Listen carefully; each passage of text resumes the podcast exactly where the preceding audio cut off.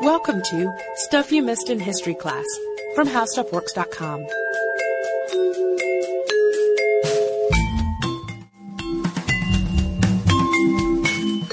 and welcome to the podcast. I'm Sarah Dowdy and I am joined again by Jonathan Strickland. Hey there. So Jonathan has, has joined me as part of this little series that we're doing while Deblina is on maternity leave, um, having different podcast co-hosts on the show to talk about their show's specialty. So in Jonathan's case, as the co-host of Tech Stuff, that is of course technology, but we're also going to be talking about history. So technology in history. And last time we talked, we were discussing cryptography, specifically cryptography as used by the Axis powers during World War II.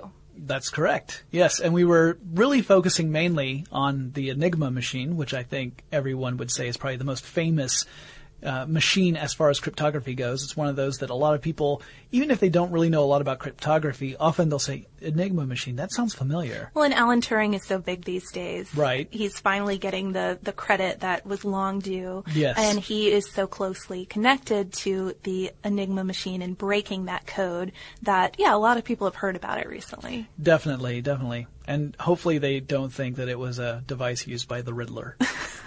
Different Enigma. If they've listened, if you guys have listened to that episode, you already know how that machine works. And we also talked a little bit about the Japanese code purple, which is a very different, but also um, a similar, more similar to the Enigma than some of the other codes we're going to be talking about today. Right. Now, because some of the stuff we're going to talk about is related to the Enigma, uh, I was going to give just a quick overview of the Enigma so people can remember what, how that works.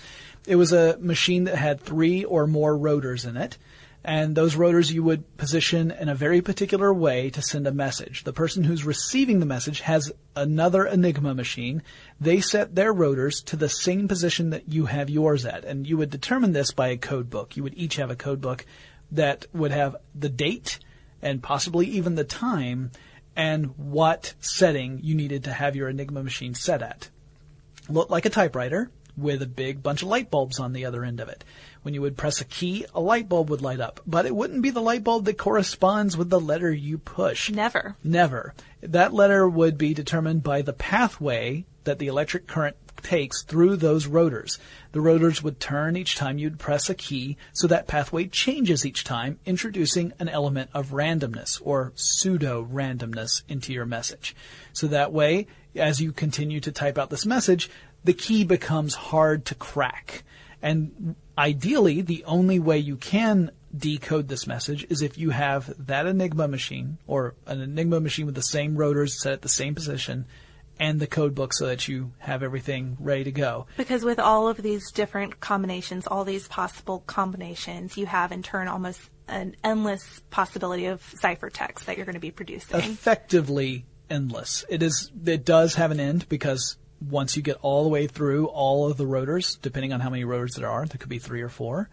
Uh, you do have a, a finite number of combinations, but it's such a huge number as to be astronomical, all right. which is pretty tough if you got a pencil and paper. And because of that, because of the astronomical uh, possibilities, the Nazis did consider the Enigma unbreakable. They did so much so that it's going to play a big role in part of what we're going to talk about next. Hubris here. yes. I, the, I think it's definitively hubris.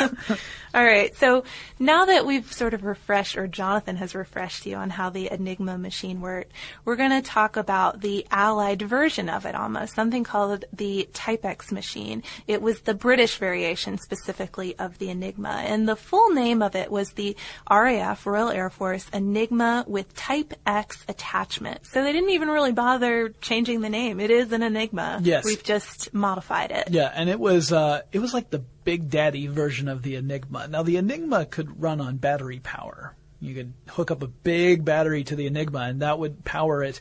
Because really, the only power it needed was to generate this electric current that will light a light bulb. That's all it was doing. So it's semi-portable. Yeah, the um, the Type X not so much. It used AC power. You had to plug it in because it was uh, it was a monster, huge. You would not move one of these things, so you couldn't have a lot of them out in the wild. But um, it was uh, it was built on the same sort of premise as the Enigma. And it was therefore very secure if you used it properly.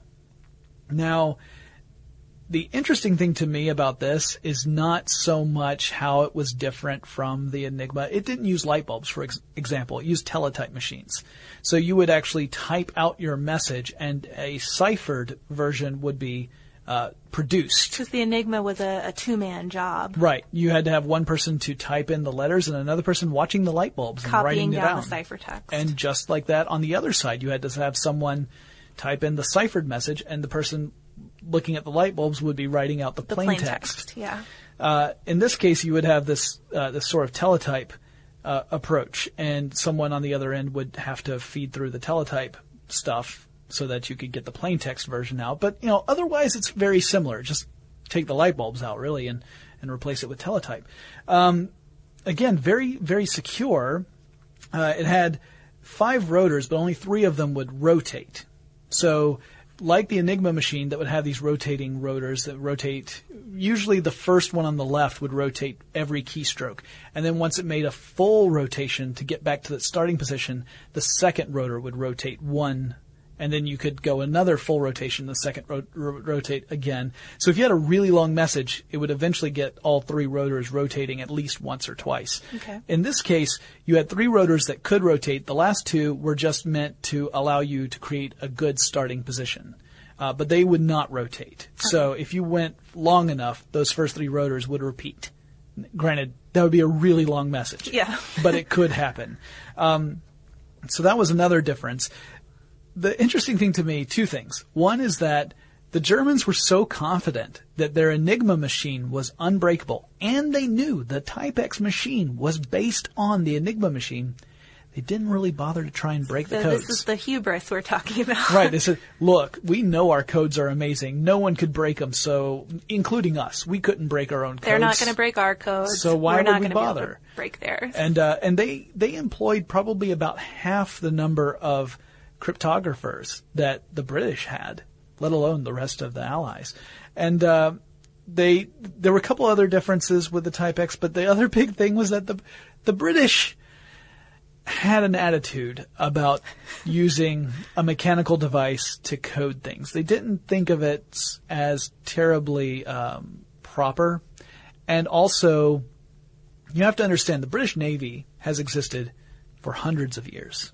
Henry VII essentially established the British Navy. This is Jonathan the Admiral getting back into Yes. the show. Uh, here's here's where my worlds overlap. Yes, Henry VII began to establish the, the British Navy, which really got its start under Henry VIII. It didn't under Henry VII. There was about eight boats. Uh, by the end of Henry VIII's reign, it was a little bit better. By Elizabeth's reign, it was a force to be reckoned with, partially because of weather. but Spanish Armada. but at any rate, Lucky wins. This is this is a this is a storied branch of the British military. It's, it has hundreds of years of history, and the commanders of the British Navy sort of looked down upon the Royal Air Force, which was, in their eyes, an infant branch of the military. It was brand new, and no tiny little branch of the military that's only been around for a few years could possibly tell a branch that's been around for centuries what the best way is to encipher a message. That's just being ridiculous, which I think is quintessentially British. We might get some emails over this one, but yeah, I mean, you I- can you can send those to techstuff at discovery.com. But I I think that's that's a good point too, because if we're talking about this uh, advanced technology, it's obviously got to be accepted and adopted by everybody who counts to really do its job like it's supposed to do. It's it's not going to help if, uh, for one, it's not going to help if you're Germany and you're thinking that it's unbreakable because it's based off of yours, but it's also not going to help if if you don't want to use your own country's code. Right. Yes. It's and we have to remember within all of these countries there are internal politics at play all the time. And it's very easy for us to boil down the story of World War II to these big, big, big ideas. But when you start looking into it, you realize that there were no simple and easy stories here. They're all very, very complex. So even uh, going forward with a specific technology or approach always had a lot of back and forth within a country before anything was done. So it really should come as no surprise. Uh, it's just that uh, you wonder how things would have been different had groups acted earlier upon these technologies. So was the Type X ever broken if nobody was really trying to break it? No, not that I can tell. as far as I know. I mean, it, not that it was unbreakable. It could have been broken had they taken the, the time and effort and if they had captured code and, books. And devoted the, the manpower to doing it. Now granted, you're talking about a machine that's so large that probably wasn't put into too many areas out in the field. So that's another thing to think about. This is not necessarily a machine that would have been easy to capture on a ship. We're One talking, that wouldn't have been as vulnerable as the Enigma machines that were out on out on ships, out on weather boats, as you were discussing. Correct. Um, in places where you could pick one up. So we haven't yet talked about the codes Americans were using. We've talked about some code breaking efforts, but the U.S. was using the ECM Mark II or SIGABA machine, and the patent for that was filed in 1944. Yes, and it was eventually granted. but when was it granted? 2001. So what happened there? Well, what happens there is if you patent something, you have to reveal how it works. Okay. Right? nobody wanted to do that. Why would you do that?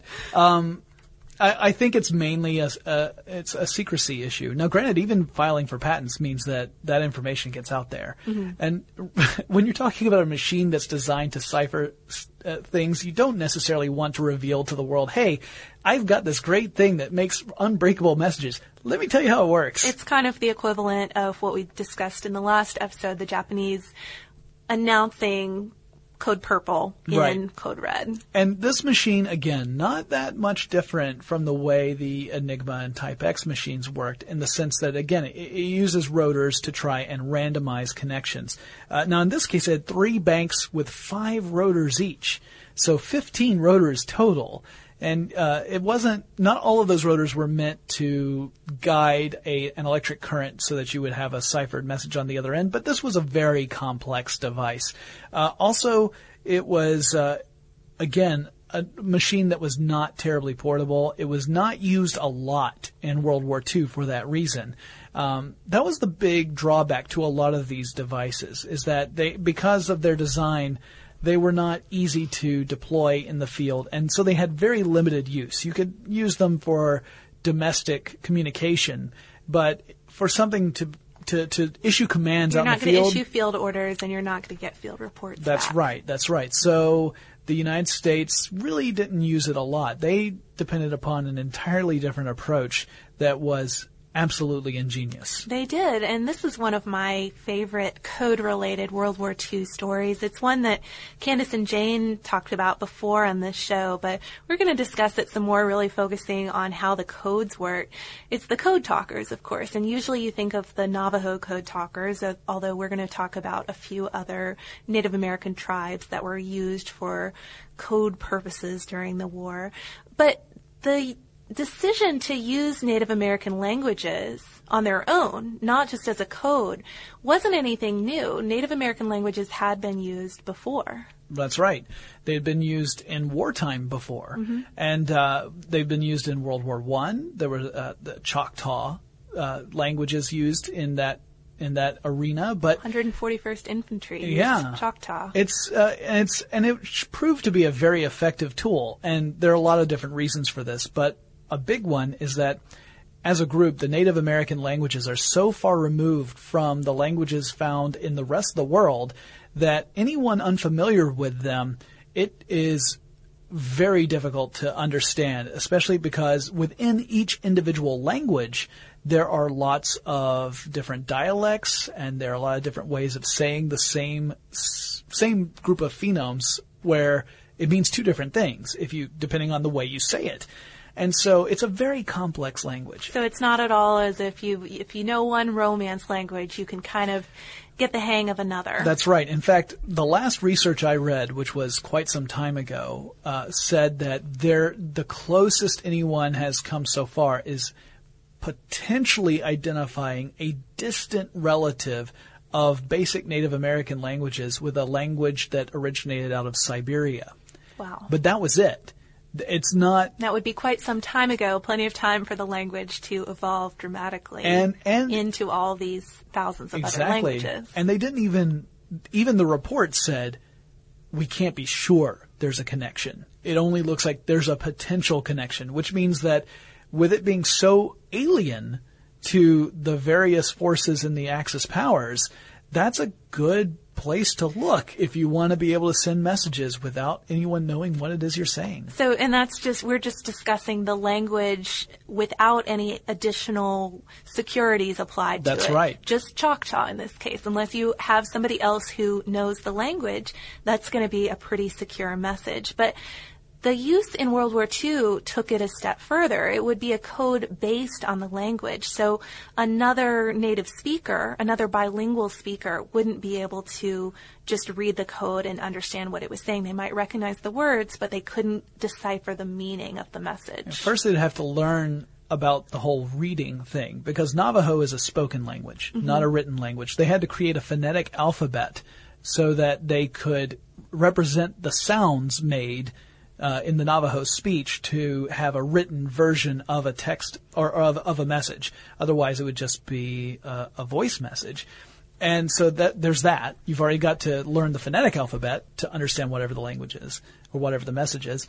And then on top of that, it has this code. So for an example, I mean, I could come up to Sarah and just say a string of unrelated words, which to anyone listening would sound like I had gone crazy, which we call Wednesday here at How Stuff Works. But because Sarah knows the code I know words, the vocabulary sheet. Right. Then she can get a meaningful message out of that. Same sort of thing here, except with the added complexity of using a language that no one in Europe or Asia knew about. Well, and I'm going to throw in a few more complexities here with Navajo. It's tonal. So one spelling can mean different things. This is something we discussed a little bit on our Trung Sisters episode with Vietnamese, which is also a tonal episode. Uh, so you really have to know what you're talking about if, if you're going to be speaking Navajo. And then, um, like like you were saying earlier, it's just not well known. You know, chances are you're not going to have studied Navajo if you are a young Japanese person, whereas you very likely may have attended school in the United States or, or somewhere else or picked up English, and um, even you might know English uh, colloquialisms, English slang, Right. um, have a familiarity with words that might seem more secure, especially in the in the 30s or 40s than than they would now. But Navajo is a whole different level from that. Right. And it's, I'm glad you said Japanese because we hadn't really pointed that out, but the Navajo code talkers were used exclusively in the Pacific Theater. They were. That was that was where the United States decided to concentrate their efforts, and in fact, they were part of the United States Marine Corps. Uh, that was the branch of the military that employed the Navajo code talkers.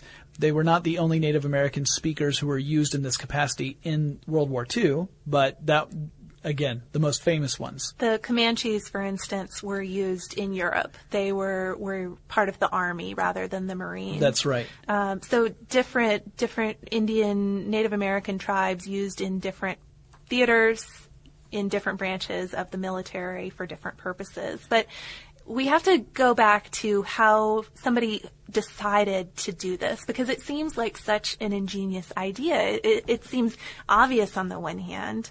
Um, if you have these languages with very few speakers, they are all in your part of the world and have traditionally been kind of isolated. Their language has been isolated. That seems obvious. But how do you how do you make that jump to to create a code based on those languages? Right, and this comes down to a man named Philip Johnston, who was the son of a Protestant missionary and had grown up on Navajo land and learned the language. He was fluent in He was Navajo. fluent, and he also was, uh, I believe, a World War One veteran, and was. he he knew about the use of Choctaw. And so, using his experience both as a veteran and as someone who had grown up with the Navajo language, he suggested using Navajo uh, as a means of, of communicating secret messages into you know, across different lines. And it was a brilliant idea, but it wasn't immediately latched No, onto as a brilliant idea. No, it wasn't. He he traveled. He was in L.A. He worked as a civil engineer, and uh, in 1942 he went to Camp Elliott, which was outside of San Diego, and presented this idea. But uh, like you said, it, it wasn't something that was immediately taken up. Partly because it didn't sound flexible. It didn't sound like the codes we've been talking about earlier where you can shift things around and you have a totally different code. And something that's not flexible, that doesn't have that random quality that we've been uh, harping on the whole time, sounds breakable. Right, but because the language was so inscrutable, it was unbreakable. Yeah, that was better than any series of five rotors you might have. So um, he he did get a, a go ahead to look into it a little bit more, and he recruited four bilingual speakers, guys who spoke Navajo and English fluently, and uh, he did a little demonstration. Sometimes a demonstration is the best way to prove your point. He broke them up into two groups, and one group of two received a basic sort of field order in English. They simply translated that order into Navajo. It was passed on to the other group, who translated it back into English. And the you know the the fear was that maybe if you go through I, I'm sure if you gave me something to translate in French and then you tried to translate it back into into English, it wouldn't be quite right. well, yeah, if you if you use even translate uh, translation engines online and you translate Oh, they're the right Yeah. translate the same phrase back and forth between the same two languages. Do it about five times, and what you end up with is going to be something that's resembles, but it's not identical to your it's first a game message. of telephone essentially. and when you think about military orders, specificity is very important. But in this case, with this trial example, it, it just worked fine. You know, it was exactly the same message. So Camp Elliott's commanding officer was impressed by the demonstration and he immediately requested 200 Navajo translators. He couldn't get that many. There, uh, he was only allowed 30 for sort of a further pilot project. And of those 30, there were ultimately 29 that went to basic training outside of San Diego. And I, I like uh, the description of their life there because you think of them, they would immediately just be sequestered into this little code talker program, and that would be all that they were working on. But they were very typical Marines in training, and they did typical Marine stuff. I read an article by William R. Wilson in American History, and and he said that a writer for the Marine Corps Chevron reported that quote At present, they're a typical Marine outfit of budding specialists. They gripe about the things that all Marines gripe about: liberty, chow, and the San Diego weather. Now I have to take exception to this. Having been to San Diego, the weather there I can describe as nice. I know I was going to say like these guys are the the Comanche code talkers I read about were stationed at Fort Benning in Georgia. Yeah, so no. yeah, Fort Benning I could definitely understand if you had complaints. Humidity alone would be enough. But but San Diego? maybe they were sad they couldn't go out and enjoy it more. Maybe, maybe. I, I also have always said that San Diego has essentially two weather seasons, which is uh, not on fire and on fire. Well, so regardless of how the weather was in San Diego at the time, they were doing basic training activities, but of course their main job was to develop a code because this wasn't just going to be Navajo. Messages relayed entirely in Navajo. There would be extra complications in there. And it ultimately had two parts. There was a 26 letter phonetic alphabet, which used Navajo words to represent letters. And then there were a few non-Navajo words thrown in there. I'm guessing this is because these uh, letters wouldn't be represented by words in Navajo. That was my understanding of it at least. But you'd have, for instance, ice for the letter I, zinc for the letter Z. Um, to make this less uh, obvious to break, really frequently repeated letters, vowels, or frequently repeated consonants would have more than one code word associated with them. Right, which we sort of talked about in our last episode. We did. So it's the same sort of uh, idea. And I also like that they came up with other words to describe things that would not appear in the Navajo language. The Navajo did not have a word, exam- for example, for grenade. Yeah, so this was the second the second layer of this code. There, you'd have this alphabet, but then you'd also have a, a vocabulary sheet, sort Right, of, of code words. of of military terms, Mm-hmm. English military terms that needed direct Navajo translations, and um, this would make it so much faster too if you're sending a message to just have words that equal other words. Right, as, as opposed to having to spell everything out with this phonetic alphabet. Exactly. Um, but yeah, you, you were about to start talking about the words, Yeah. military terms that clearly don't have a Navajo precedent. Right, grenades became potatoes. I think that's my favorite. Yeah. No, Sparrowhawk my- was dive bomber. My favorite is the one for Adolf Hitler. okay, so you know you can't just have Adolf Hitler, so you got to describe the man. Yeah, so in Navajo, they use the phrase mustache smeller. And then Mussolini's pretty good too. Big gourd chin. Yeah, there, Um, there might have been a a slight uh, opportunity to to uh, uh, poke some fun at the enemy and thus uh, turn them into something that would be uh, less menacing in their Some messages. morale boosting. Yeah. Um, but it is it is certainly colorful, and a, a lot of the the stories about the Navajo code talkers, there are these examples of fun or I don't know mischievous behavior almost. Yeah, there's um the more stories I read, the more I'm thinking these men were not just brave but also a little crazy. Yeah, yeah. To to go out there. Well, I mean, we're going to talk about that more in a second. um, so the first thing to do, though, once they developed this code, was test it against other bilingual Navajo. So you're going to assume that if you only speak English or you speak Japanese and English, it's going to be pretty hard to break. But what if the enemy gets a hold of a Navajo a, a Navajo soldier who's not a code talker. Would that Navajo soldier be able to break this code? And they tested that, and, and bilingual Navajo speakers could not break the code. So it had enough complexity in its own right to be unbreakable, it seemed. Right. So just understanding what the words were weren't enough to understand what the you. message was. Exactly. So the first Navajo code talkers reported to Guadalcanal. Ultimately, there were more than 400, which makes them the largest group of Native American code talkers during World War II.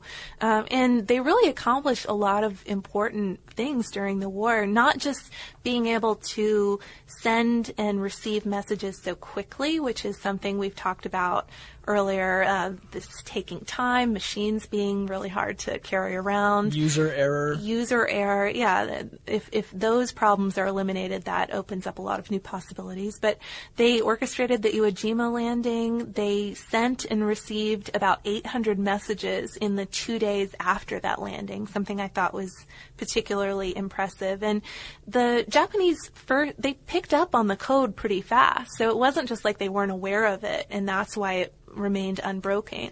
Unbroken. They, they did know that something was Yeah, happening. they knew there was communication, but they could not, for the life of them, figure out what that communication was. They they Yeah. just knew that someone was talking to someone else. and it didn't make any sense. And and there was a great article about uh, the code talkers by Lynn Eskew in History Today, and she described one code talker hearing a Japanese soldier come on the frequency and ask in English, "Who is this? Who's this?" Right. Um, and the Navajo guys would speak in English and usually just cuss the guy out, get off the line, something right. like that.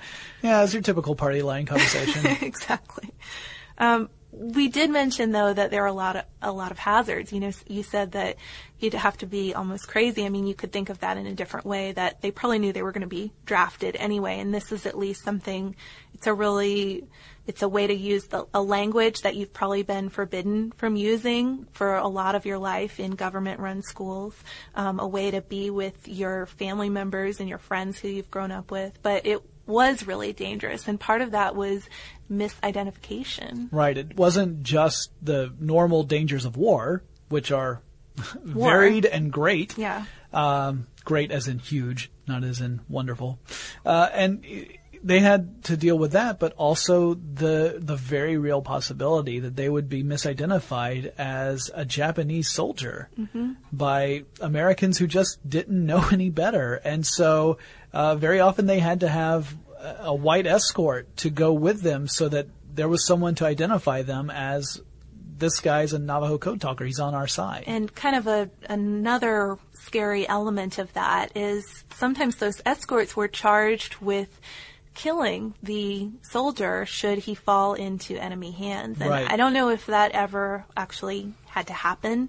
Um, I did read one account of a Navajo a Navajo soldier who was not a code talker being captured by the Japanese, but because the code was strong, saying, "Okay, I can read these words, but they don't make any sense to me." Right. Um, I didn't see anything about one of the code talkers being captured, but those were those were the orders. They didn't want this unbreakable code to be broken by Right. a, a prisoner. It's just like when we were talking, well, not just like, but it's similar to when we were talking about how code books could fall into the wrong hands and that compromises a code. In this case, the code book is a person. Man, yeah. And so it's a, I mean, it's, it's a very real risk of war. And so that was a, a grim but, uh, necessary reality for the soldiers in the Pacific Theater was that if we want to keep this, this code secure, a code that millions of people are going to depend upon, then that's a measure we have to take. It's a it's a scary thought to think about. Sure is. Um, so you know we've we've discussed the Navajo and and we mentioned the Comanche. We should say there are also Lakota, Code Talkers, Sioux, Hopi, and um, other Native American tribes as well. So um, it wasn't just about one tribe. It wasn't just Philip Johnston's idea. Um, a lot of people were, were thinking of this, but the reason why the Navajo Code Talker story, or part of the reason why their story is so much better known, one reason they were just the larger group, you know, Yeah. 400 guys. Um, but it also kind of comes down to something that got Johnston court-martialed. The government, because they were so concerned about this code and, and just the Japanese figuring out that Navajo was even the basis for it, that they weren't allowing the code talkers letters to their families to go home. And um, finally, Johnston, back in the United States, was approached by the Navajo Indian Affairs superintendent representing some families who hadn't heard from their sons for a long time, asking if they knew what might be going on, if he knew what was going on. He didn't go into too many details, but he did explain that the boys were on this top secret project. Mm-hmm. Word about that eventually got published, it got out, and he was court-martialed. But on his very last day of work, he stole all of the Code Talker documents because he was afraid, kind of rightly so, or legitimately, that maybe after the war this would all just be sort of forgotten, partly out of security, but made, maybe partly just in the tradition of, of um, not giving Native Americans a, a fair shake. Sure. Um, he was afraid that nobody would know that this had ever happened. and he felt that this was a very important historical moment that An important needed, part of American history. right that we needed to know and so uh, he took it upon himself to make sure that story got told uh, it reminds me again when we talked in the last episode about ultra and about how top secret it was and that there were people who lost their jobs because they maintained that level of secrecy uh, even from members of government that were not not privy to the to ultra that you know they they suffered the consequences and they did it in order to maintain that security. Um, uh, you can see this is serious stuff very serious business and it makes sense to try and protect it as much as you can with the uh, approach with the no- Navajo code talkers, it's a little different than the mechanical approach that we saw with the other attempts at cryptography, in that to be able to become uh, a Navajo speaker is no small task. It's not a group that you could easily assimilate yourself into, for So, one thing. Yeah, we've got to talk about the German anthropologist too. right. Well, what, why don't we segue right into that? so there had been attempts in the 20s uh, by the Germans to, you know, the, knowing about the the um, uh, what was the earlier Choctaw. the Choctaw use in um, the earlier war to pick up some of these Native American languages and to do that through the ruse of being a German anthropologist who goes in and studies languages with the tribe. It was a pretty transparent plot, Yes. transparent idea. Um, the communities were were wary of the outsiders They in were general. not, not not receptive. I think is a way of saying it. but it, it also seems, well, and, and that's why, for instance, that's why uh, Comanche was one of the languages used because um, it seemed like the Comanche had had less contact with outsiders, including Germans posing as anthropologists Yes. than certain other tribes and might have a better protected language. But it seems a little hard to believe that you could think you could just visit a tribe for a while and pick up one of the most complicated languages in the world. I think it's. I think it, it just bespeaks this idea that perhaps the language would have been more closely aligned with other known languages, and the mm-hmm. fact is that's not the case. And because it is so different, it is a, a real challenge for someone who was not brought up in that community to learn the language, uh, particularly since there weren't a whole lot of people willing to teach it. So that was a it was a different a totally different scene with the code talkers than it was with the the cryptography machines. Now, I thought I might wrap all this up by talking about how this cryptography kind of affects us today. The Yeah. sort of things that were invented during the the Second World War. Um, so you know, we we send email back and forth. That email usually, if you're using a, a good email system, is encrypted, meaning that anyone who intercepts that message should receive just a bunch of gibberish and they have no idea what the content of that message is. It's very important for privacy and for security.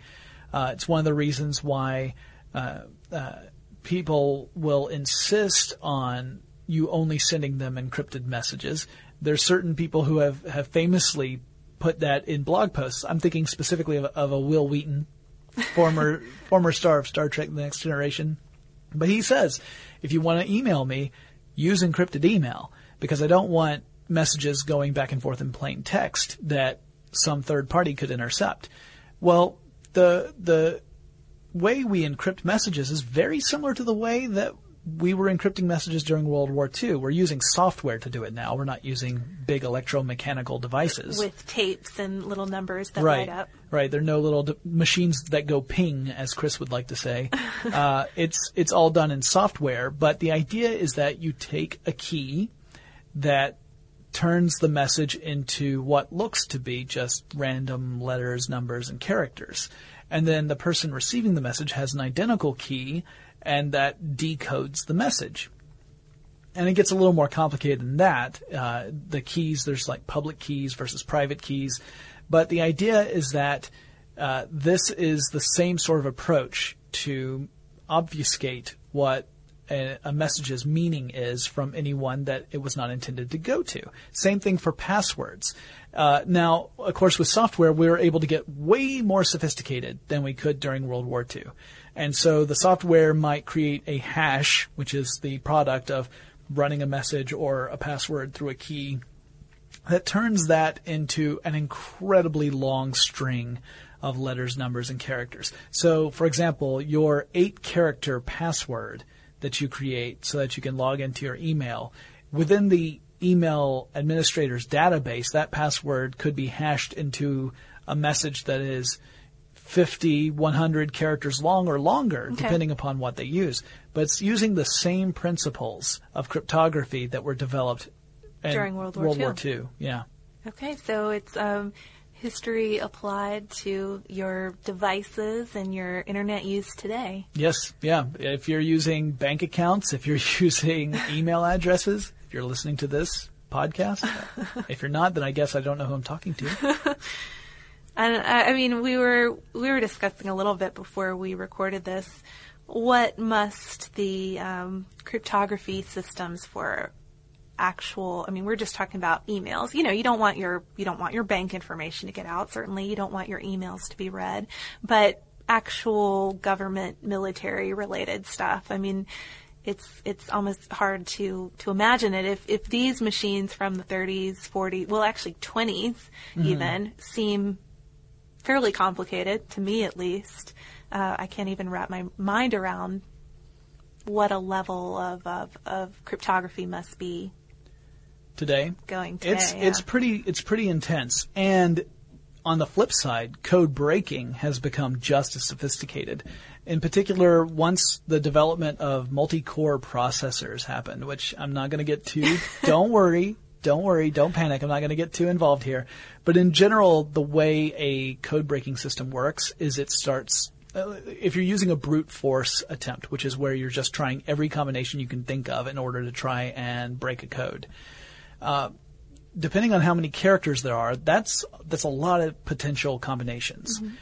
And a regular processor is going through each one of those one at a time. Now, it might be doing that at an incredible rate of speed, but still, one at a time, even super fast, is going to take ages to mm-hmm. crack.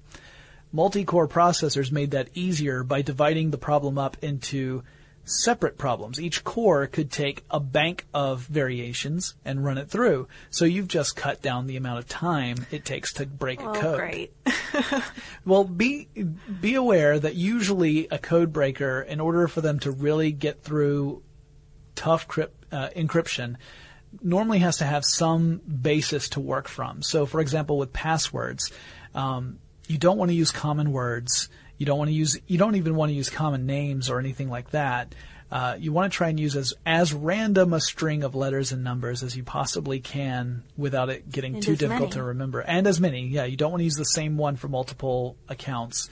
And the reason for that is that code breakers have broken into databases where companies did not store the passwords in an encrypted file, which means they had the plain text passwords. You see this story so often too. And if you see enough of those plain text, and this is this applies to code breaking across the board. You look at the plain text. It's not just a list. You group those names together. So you look for frequencies. How many people are using specific words as passwords? Because then you know, well, these are the these are the words I should concentrate on when I'm trying to break a new system because I know based upon this frequency analysis this is what people tend to pick for their password. A lot of times that happens to be password. password. Don't do that. So same sort of uh, approaches were used in World War II. I mean, that, to tie it back together, when we were talking about common salutations and common ways of ending a message, that's the same thing. You're taking that frequency that this particular phrase or word will show up, and you're measuring that against all the in, intercepted messages you have, and you're trying to break that code. Same thing happens today. So uh, moral of the story: choose strong passwords. So this has been our our lesson of the day there you from go. Jonathan of TechStuff about protecting your passwords. Um, but it was interesting for me to learn more about all of this. I have to say the the code talkers really speaks more to me. There's a human story there. There is a story, and uh, of course there's a story with Bletchley Park mm-hmm. too, and and code breakers around the world. But um, I don't know. Maybe I'm just more of a language person, so it speaks to me for that reason. no, there's no maybe, Sarah. I am, I am more, more of a language person than a rotor person, I suppose. um, but it, it did remind me a little bit of an article I read not too long ago in National Geographic that was about languages that only had a few speakers left. And I thought about how, uh, just how we think of, um, of endangered plants or something could have enormous potential value for some medicinal purpose we don't know of yet.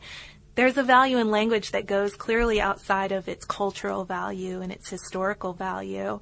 It's something that you don't often think of, but there's something to it. Yeah, it can have real utility outside of areas that you would, you know, think of as being obvious. You suddenly think that's exactly what Johnston was saying was that we used it before, we could develop the system further and it's unbreakable. And he was right. No one he broke it. He was right. I, I like that this was the last one we discussed, and and it's really the only unbreakable code. Um, so that's probably a good place to to wrap this whole thing up. So if you guys want to share your thoughts on World War II and code breaking and uh, language in general, you can email us. We are at historypodcast at howstuffworks.com. We are on Facebook and we are on Twitter at Missed in History. Um, that might be a Facebook and Twitter seem like an appropriate place to continue this discussion. Agreed.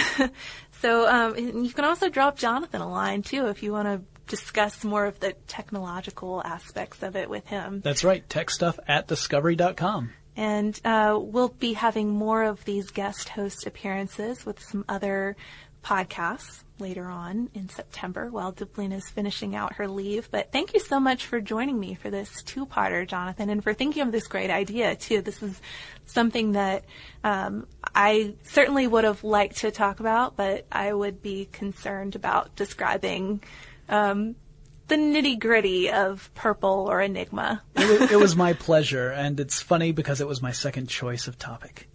My first choice What was your had nothing to do with technology whatsoever. Oh, was it Renaissance space? It was the fields of cloth and gold, yes. Oh yeah. Well, you know, hey, maybe Maybe, some later. other time. That can be. I, I expect that appearance to be done by the admiral. Yes, I- I'll get him out of uh, storage. He's in the closet right now, but I can I can easily break him out. So, do you have any other code related articles you want to I think? I think I am. Well, I will say we have some great articles on our site that have have to do with code breaking, and one of them, you know, I mentioned the multi-core approach. One that is not directly related to cryptography, but is important, is how quantum computers work. Because ideally, a quantum computer is such a parallel machine that it could run millions of different variations of a uh, of a of a encryption through it at once and come up with an answer very quickly. So if we ever do create a quantum computer that is workable and is, is scalable, then we have to totally rethink how we encrypt things. All right. So, if you are tired of thinking about all things historical and are ready to look toward the future, you can check out that article and find it on www.howstuffworks.com.